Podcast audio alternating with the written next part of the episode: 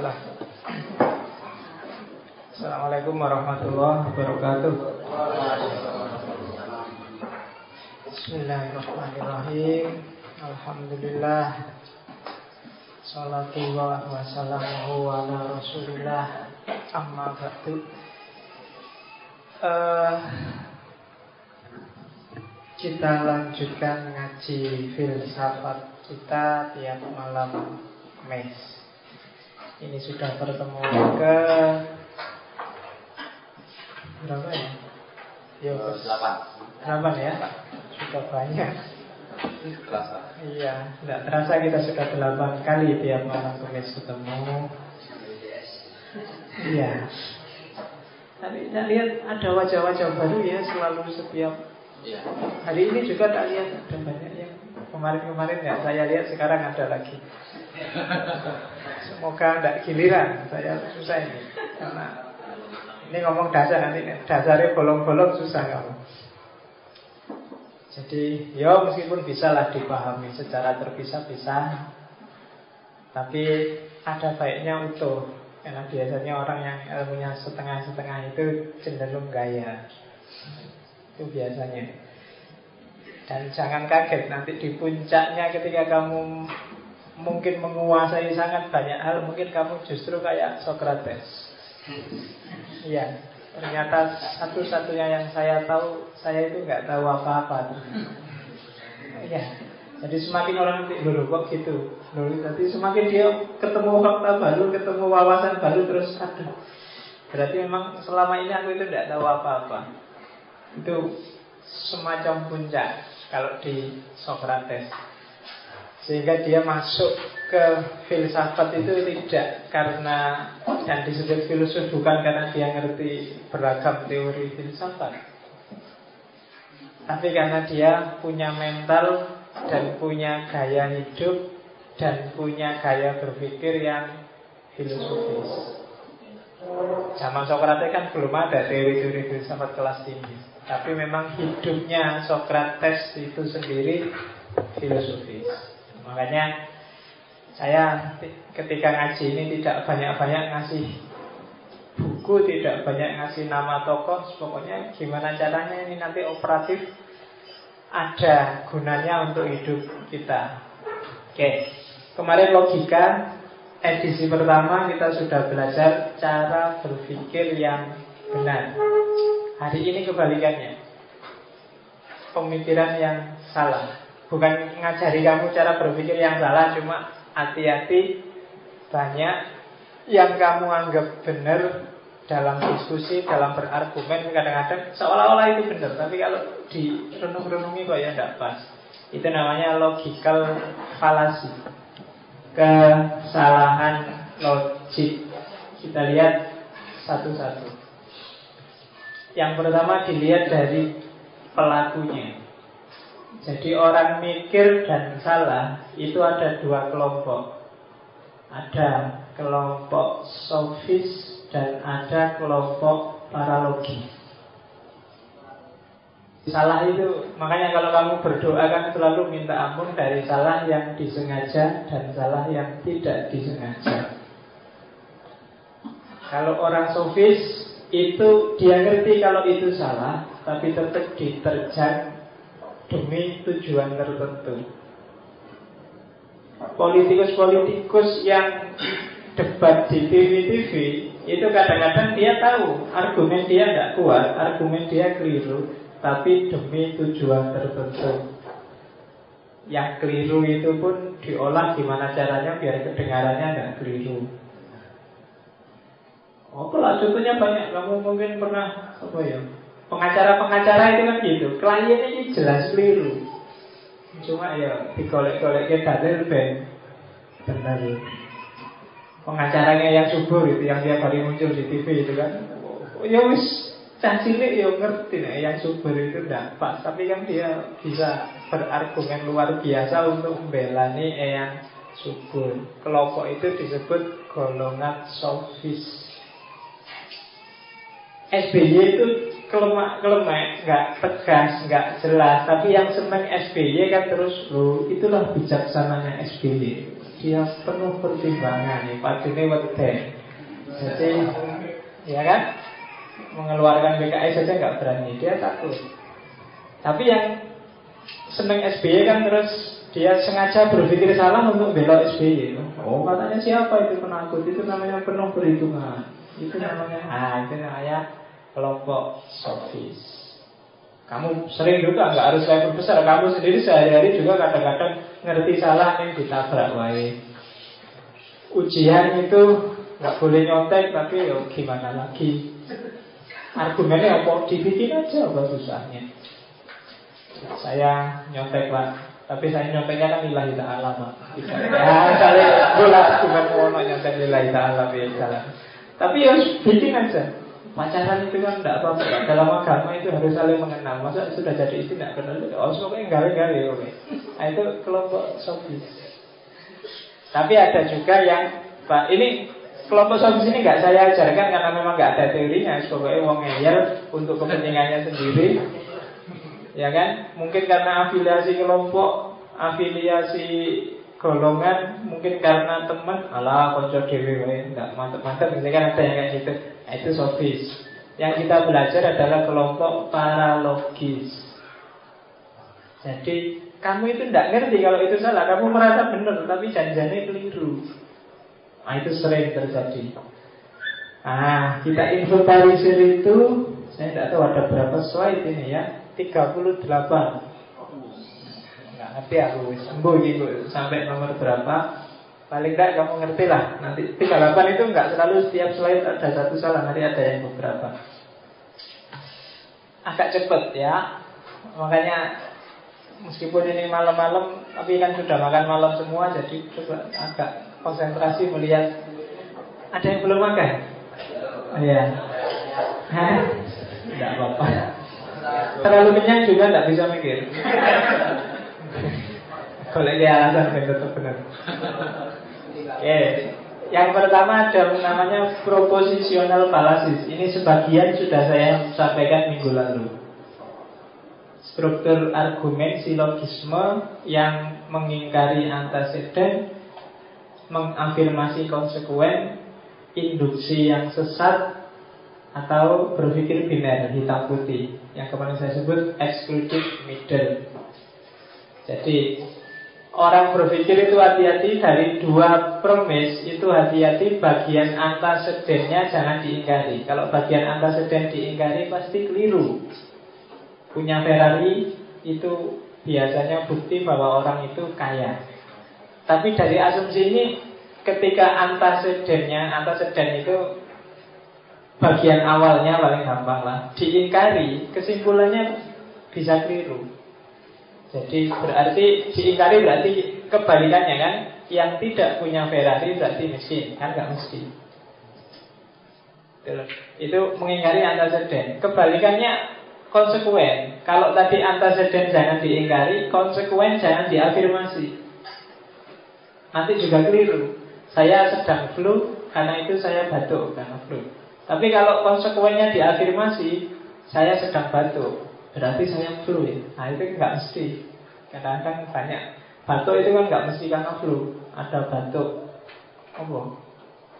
Batuk karena tenggorokannya gatel Ada batuk dehem karena Pembicaranya nggak selesai-selesai Ini nggak mudah Sungguh menerap barbar Ngantuk nih Nah, ada kan, jadi nggak mesti sakit malah batuk itu. Oke, itu afirmasi konsekuen. Yang ketiga, induktif falasi. Jadi induksi yang ini bahasa pisahnya dia disebut hasti generalization. Generalisasi yang terburu-buru yang bikin sesat.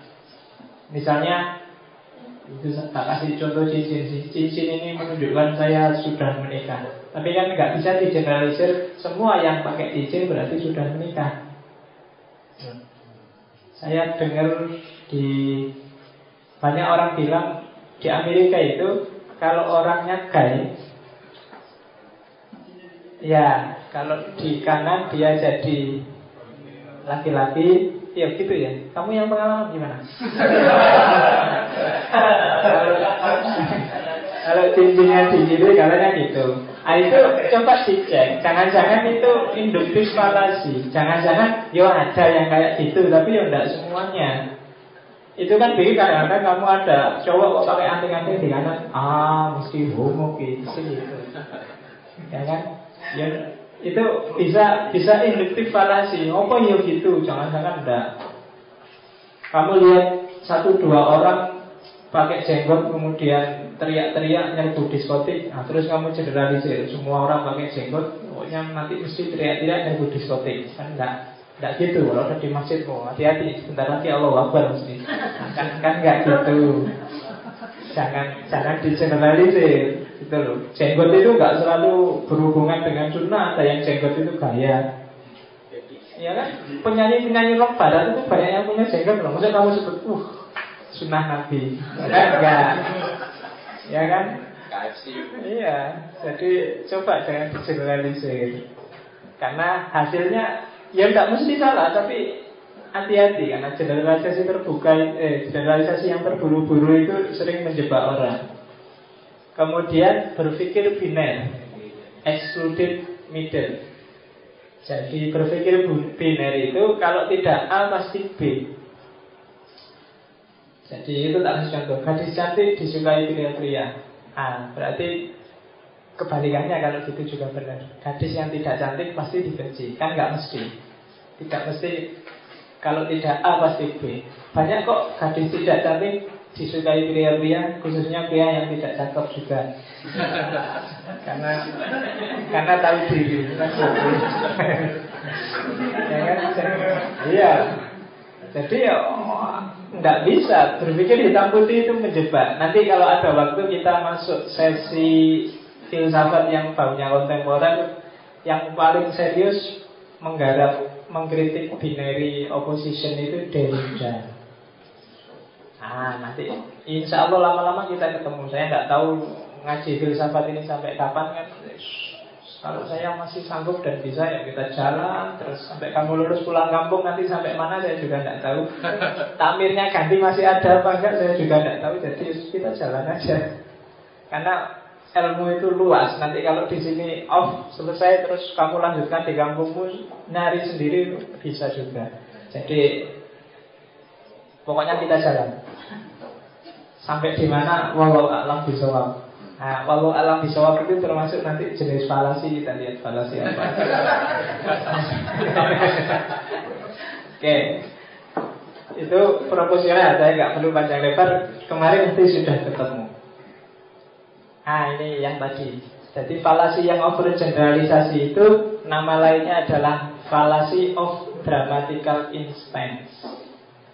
Jadi generalisasi yang dramatis hanya lihat satu dua saja terus kamu anggap semuanya kayak gitu. Terus ada namanya fallacy of retrospective determinism. Jadi fallacy of retrospective determinism itu kalau dalam sosiologi orang kenal atau dalam historiografi orang kenal aliran namanya historisisme. Jadi semua hal yang terjadi itu ya memang sudah sejarahnya begitu. Semuanya ditentukan oleh sejarah. Tidak bisa dihindari. Prostitusi itu sepanjang sejarah ada, jadi jangan bermimpi untuk menghapus prostitusi. Nah, itu fallacy of retrospective determinism. Jadi dianggapnya yang terjadi itu ya sudah takdirnya begitu, tidak bisa dihindari. Kemiskinan Nah kemiskinan itu ya Sejak dulu sampai sekarang ya ada orang miskin Ya kan Di Indonesia Alhamdulillah di Indonesia sekarang kemiskinan itu menurun Jadi dari bapaknya menurun ke anaknya Jadi Iya.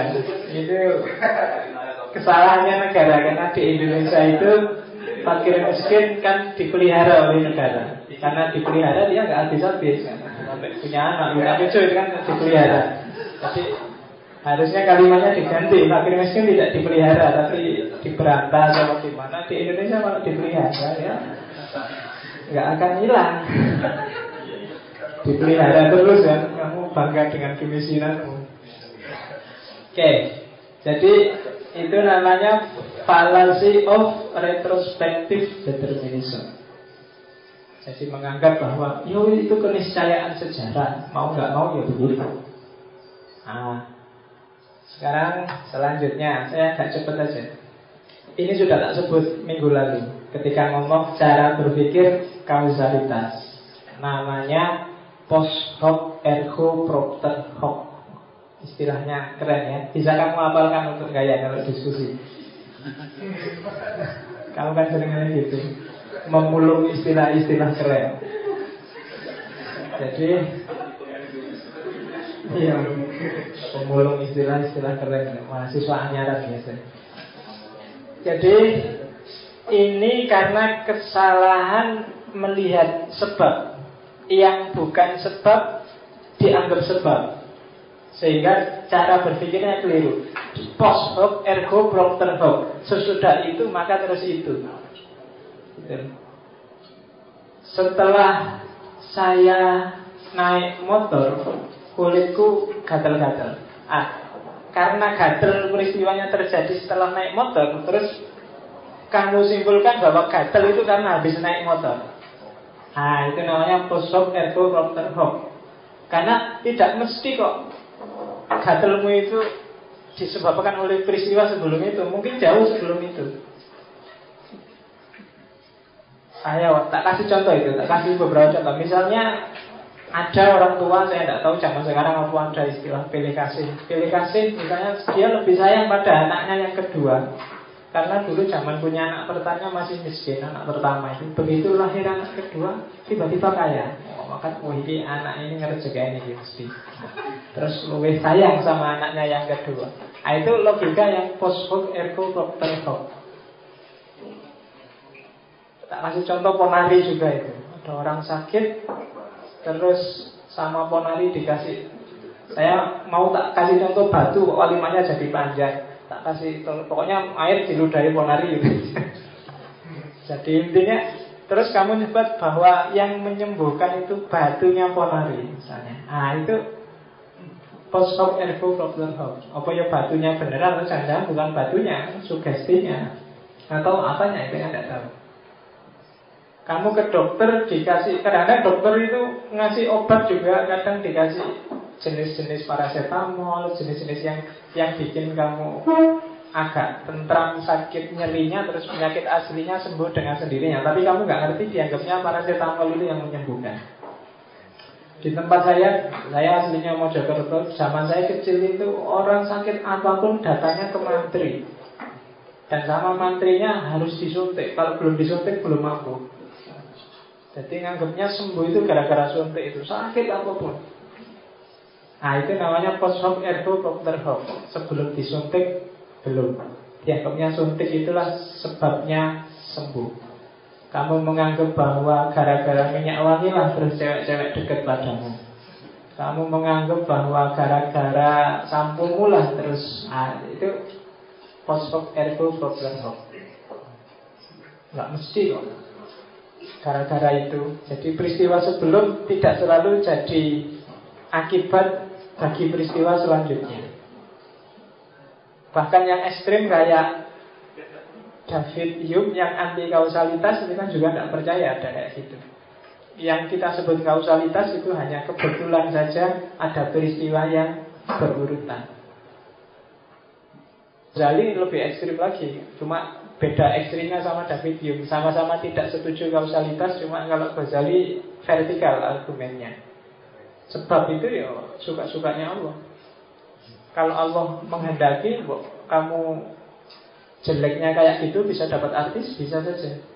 Nggak ada dipikir saya kausalitas, nggak mungkin saya jadi presiden. Tapi kalau Allah menghendaki bisa, itu kembali. Ya, so pengerti tiba-tiba orang se Indonesia edan semua milihlah saya terus dipilih tenanan kamu kan ah Omai Rama tidak mungkin gak masuk akal Omai Rama bisa jadi presiden. Oh siapa tahu.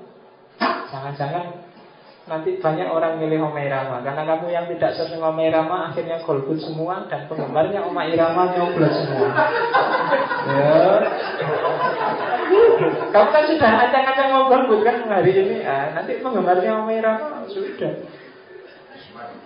Oke, itu post hoc ergo propter hoc. Ah, kalau ini namanya fallacy of misplaced concreteness. Jadi salah berpikir sesuatu yang abstrak dipandang seperti konkret dan bikin bulat. Jadi kamu nyari berargumen dengan sesuatu yang abstrak. Ngukurnya susah. Tapi yang abstrak ini kamu perlakukan seperti barang konkret. Nah itu yang berat. Biasanya orang pacaran ketika gombal itu biasanya gitu. Kita kasih contoh, rinduku sebesar gunung Merapi. Apa kamu bisa ngukur rindu? Rindu ya rindu, ingin ketemu, kangen. Apakah besarnya sebesar gunung atau sebesar apa nggak tahu kan kamu. Tapi kan dianggap kayak konkret. Itu biasanya menjebak. Jadi menjebak cara berpikir orang. Cintaku seluas samudra. Karena terus bayangannya itu itu mesti lebih dahsyat daripada yang cintanya cuma seluas sungai misalnya. Kan kalau analisisnya kan gitu terusan. Padahal ya cinta ya cinta, senang ya senang, benci ya benci kan gitu. Tapi kan karena misplaced concreteness itu tadi terus kamu bikin perbandingan cintamu sudah sungai apa samudra cintamu sebesar gunung apa cuma bukit? Kan terus kamu mikirnya. Itu misplaced concreteness. Imanmu sedalam apa? Seteguh apa? Oh, itu kan berat kamu jawabnya kan kayak gimana ya teguhnya iman saya itu. Kan kamu mesti terus bingung menganalogikan. Nah, itu namanya misplaced concreteness iman itu bisa tambah bisa kurang. Oh, itu kamu bingung sudah. Si, si, si. iman itu kayak jumlahnya berapa ya? Kalau tambah terus jadi berapa? Kalau kurang jadi berapa? Itu kamu penting sudah. Apa bayanganmu kayak apa parameter itu yang bisa naik sekian derajat terus turun sekian derajat? Kamu bingung? Kayak hadis Nabi itu barang siapa sholat berjamaah maka pahalanya akan dilipatkan 27 derajat. Waduh bingung lagi kamu kan? Harusnya dilipatkan itu bukan derajat tapi kali. Ini derajat ya. Kamu ngertinya derajat itu kan derajat Celcius atau derajat Kelvin? Terus kalau sholat dilipatkan dari sekian derajat itu ah, Bingung kamu ngitungnya. Itu namanya display concreteness itu kan sebenarnya hadis mau bilang kamu dapat pahala berkali lipat banyaknya. Jangan dibahas derajatnya. Ketika kamu bahas derajatnya bingung kamu. Kan itu barang abstrak Agama banyak. Yang kalau kamu analisis secara konkret Kamu akan meleset karena dia memang bukan barang konkret. Kalau kamu mencoba gambar sirotol mustaqim. Sirotol mustaqim itu tak gambar ya Pak? Ini ada rambut, oh, kurang kecil. Itu rambut satu itu dibelah tujuh. Kamu pakai pulpen kayak gimana pun masih kurang kecil. Oh itu kan misplaced concreteness. Jangan dibayangkan, jangan dibahas Kalau dibahas, pening kamu. Besok kita lari ke mahsyar itu tergantung amalnya masing-masing. Yang amal yang banyak dosanya dia banyak keringatnya dia sampai lari di atas keringatnya sendiri. Sampai renang di atas keringatnya sendiri. Kamu judek kan mikir iya ya sampai keringetan sampai renang. Dalam keringatnya sendiri nggak bisa. Kalau secara logik itu namanya misplaced concreteness dia bukan barang konkret, maka jangan dibahas secara konkret. Terus dipercaya aja besok ada gitu loh. Kamu jangan membayangkan kira-kira berapa besarnya palu di neraka besok gimana. Rasa bayangin, ya kan? Kalau kamu lihat komik kayak komik komik neraka jangan saya kecil dengan senang moja itu kan. Semua peralatan tukang kan ada itu di neraka itu. Gergaji, palu, apalagi. Setrika, semua nih gunung kabeh. Ya, tidak tahu itu pandai besinya pesan di mana itu. Oke, nah kalau kamu mikir pandai besinya mikir di mana itu berarti fallacy of misplaced concreteness. Jawabnya gitu, jadi jangan salah kalau besok ada orang ngetes kamu dengan yang gitu-gitu, itu kesalahan logik. Oke, yang ini agak mudah, argumentum et verecundiam. Jadi cara berpikir yang pokoknya kamu menurut pada ahli. Yang atau yang kamu anggap ahli. Relevan atau tidak relevan. Omai Rama itu jelas bidangnya dangdut. Tapi begitu nyalon presiden kamu pilih. Kenapa? Karena Omai Rama idolamu. Kamu nggak peduli dia bidangnya apa. Nggak urusan, pokoknya Omai Rama kok. Kan gitu Jokowi saking senengnya sama Jokowi kamu suruh nyanyi, kamu suruh apa aja, kamu nggak ngerti dia bidangnya apa, ahlinya di mana. Itu namanya argumentum et verecundiam. Jadi kesalahan kamu bersandar pada tokoh, pada orang, pada otoritas yang tidak relevan. Maka kalau besok kamu jadi guru apa jadi dosen, kalau ngecek makalah, ngecek tulisan, perhatikan aspek yang dirujuk. Pas enggak? Jangan sampai kamu bikin makalah yang dirujuk tidak nyambung. Makalah filsafat nanti sumbernya malah buku khotbah Jumat. Nah, itu kan nggak nyambung. Itu namanya argumentum et verecundiam. Otoritasnya nggak pas. Kalau tentang pemerintahan ya SBY, kalau tentang dangdut ya Oma Irama, kalau tentang apa lagi? Banyak. Itu argumentum et verecundium. Kalau dokter ya tentang kesehatan, kalau ulama ya tentang agama. Ya kan? Kalau di kampung kan macam-macam. Yang namanya kiai itu mulai agama sampai simbah saya kalau di rumah itu orang-orang kalau mau kapan harus tandur itu mesti tanya ini Sakit boten nggih semen kliwon tandur. Panennya kapan? Beli tanah di mana? Kalau ada yang sakit minta disembuhin. Nah, itu secara logik argumentum et verecundiam. Hati-hati dengan otoritas. Oke, kalau ulama ilmunya agama, maka kalau dia ngomong politik hati-hati, bukan keahliannya. Kalau dia salah, mohon dimaklumi. Iya, kamu kan mikirnya mesti jelek, harus dimarah-marahin. Nah, kalau dia salah, dimaklumi aja, wong bukan ahlinya. Eh, kalau ini fallacy of composition. Fallacy of composition itu salah menganggap kebenaran yang satu bagian dianggap mewakili kebenaran dari seluruh bagian. Jadi kalau kamu ingin membantah ini membantah logikanya MLM. Ya kan? Kamu dipameri di presentasi MLM itu biasanya kamu dipameri satu dua orang yang sudah sukses. Ya. Nah, satu dua orang yang sudah sukses itu dijadikan dulu biar kamu ikutlah MLM ini, kamu akan sukses kayak orang itu.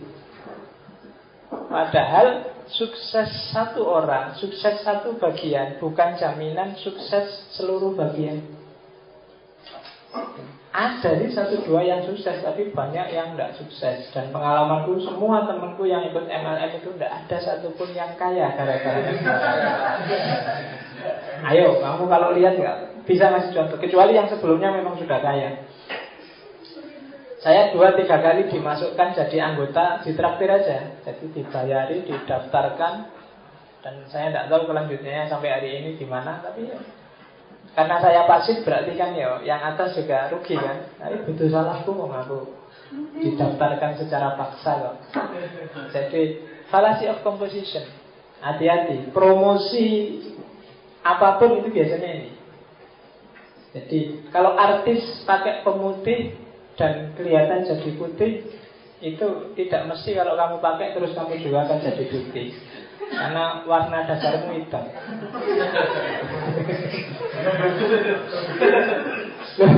ya secara logik kalau warna dasar hitam itu dikasih warna apa saja tidak akan bisa berubah. Dikasih coklat ya tetap jadi hitam, dikasih merah juga tetap jadi hitam. Nah, makanya kalau kamu dibohongi oleh iklan pemutih Jangan percaya daripada kehilangan uang. Oke. Okay. Circular reasoning. Nah, ini hati-hati terjebak dengan circular reasoning. Jadi cara mikir yang berputar-putar. Permisnya disebut lagi di kesimpulan. Nanti setelah kesimpulan dijadikan permis lagi disebut lagi. Itu namanya circular reasoning Ya, yo kayak itu tadi. Yang Antono adalah gitaris hebat. Dia bermain gitar dengan bagus bulat yo. Jenenge gitaris hebat yo mesti aja main gitarnya bagus. Dan sering orang mikir gini Mario Teguh adalah motivator ulung. Dia memberikan motivasi. Ya jenenge motivator dia mesti ngasih motivasi.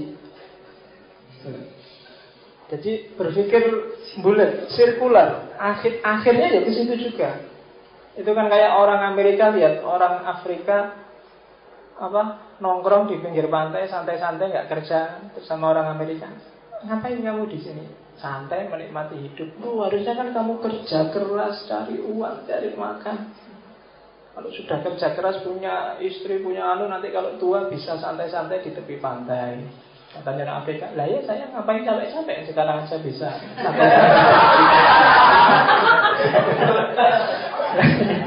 Ngapain tidak capek-capek kerja keras Sekarang sudah bisa santai-santai di tepi pantai istirahat liburan. Jadi sirkular reasoning kamu mikirnya mudah. Nah, jadi hati-hati. Terus argumentum ad hominem. Argumentum ad hominem itu ketika berargumentasi yang diserang bukan pemikirannya tapi orangnya. Nah, yang sering terjadi itu kan. Lah kamu mahasiswa ngerti apa sih? Udah manut saja. Nah, itu orangnya. Kamu suka bolos sih, pantes kamu bodoh. Nah itu kan kayaknya nyambung hubungan bolos itu kalau jarang belajar bodoh, tapi bolos enggak mesti terus jadi bodoh. Mungkin kalau kamu rajin malah bodoh dia mesti dosen itu ya kan? Jadi kalau ada orang diskusi debat kok personal attack, hentikan aja diskusinya. Keliru sudah. Oh itu karena dia ah sih orangnya jelek, orangnya pemarah, ah cacile. Ah ya, itu personal attack sudah. Tidak bisa. Gak usah diskusi sama yang menyerang person. Ini sering jadi masalah. Jenis ad hominem juga. Jadi namanya tokui. Tokui itu jadi kayak ad hominem, tapi balik. Jadi Kasih contoh gitu kan Itu tak ambil dari internet itu Ada orang ngeritik Nabi Muhammad Nabi Muhammad itu melanggar Al-Quran Di Quran kan maksimal kali 4 Kok bisa dia 9 Terus di bawahnya ada komen Allah Yesus juga sering salah kok. Nah itu balik. Padahal nggak bahas itu. Jawaban kenapa kok Nabi boleh 9 itu loh? Malah kamu nyerang Yesusnya Karena yang ngeritik Kristen. Nah itu namanya Argumen kepui jadi kalau orang kritik Allah Islam itu jelek, rusak. Ah, daripada orang Kristen Tuhannya tiga, ya, kayak mesti nanti jadi debat kusir. Perhatikan ini problemnya apa sih? Kalau ada orang mengkritik kok Nabi boleh kawin sembilan, kamu jawab. Cari argumennya kenapa kok Nabi boleh dan umat Islam yang awam, yang biasa tidak boleh. Bukan kok terus kamu cari kesalahan dia yang lain. Kalau kamu dibilang, mbok kamu itu yang rajin, Allah kamu juga sering bolos. Nah, lo itu urusan lain aku bolos. Aku nanti hati kamu yang rajin itu benar apa enggak? Kalau benar ya diterima, kalau enggak ya dibantah. Kok malah nyerang aku? Urusannya itu. Nah, itu argumen tuh kui. Jadi kalau ada yang itu, jadi kalau kamu ngeritik orang kok dia baliknya kayak gitu, Nanti dulu, selesaikan dulu problem pertama Malah kamu nambah problem kedua Ya kan? Ah, bu kamu kalau malam minggu jangan pacaran aja, belajar. Oh, yang ngono wae Nah, itu kan balik namanya argumen kue. Hasilnya mesti gegeran.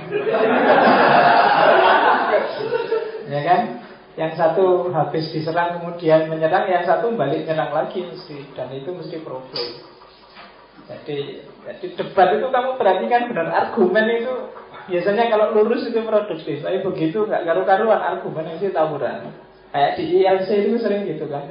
PKS dimarah-marahin, Allah, Demokrat lebih parah lagi, mesti kan gitu kan. Nah itu namanya argumen tuh, itu nggak balik, iyalah Demokrat juga parah, cuma itu yang dibahas lagi kan PKS. Nggak ada urusan sama siapa lebih parah. Artis buka-bukaan dikritik, ah di barat itu nggak cuma buka-bukaan sudah, ah, itu kan urusannya lain itu sudah gitu. Itu argumen tuh kui. Ada ini pokoknya Spartan ya Pak. Satu satu. Kamu nanti kopi ini aja direnungi lagi di rumah kalau pokoknya paham langsung ganti, nggak usah diapalin. Argumentum et baculum. Argumentum et baculum itu jadi argumen yang sifatnya mempreser lawan. Jadi mendesak lawan untuk mau nggak mau harus menerima. Kalau nggak menerima, gawat. Kalau kamu tidak manut saya, nilaimu jatuh. Ah, itu sudah, itu namanya argumentum baculum. Pak, kenapa sih Pak makalah harus 20 halaman? 5 halaman kan cukup, wong idenya sekecil itu. Pokoknya manut.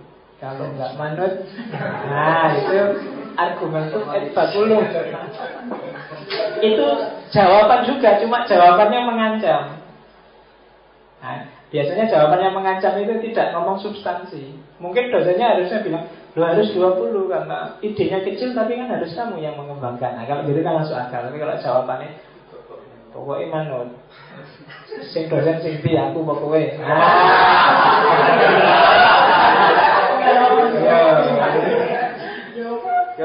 argumen itu et bakulum. Ngapain sih pak harus pakai sepatu? Hubungannya apa sepatu sama jawabannya kan bisa ditebak. Eh, ingin dilayani apa enggak? Kalau enggak mau ya sudah. Jadi argumen itu et bakulum.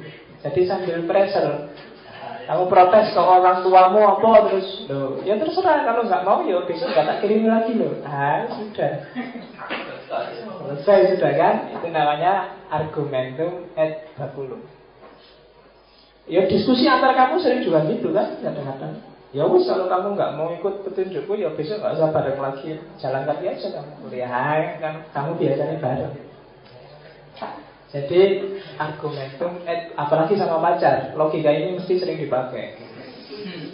Ya kan? Masih mau nggak sama aku? gitu. Kan? Kan kamu? Tolong aku dijemput sekarang. Oh, iso aku lagi kuliah. Ya sudah aku diantar yang lain loh.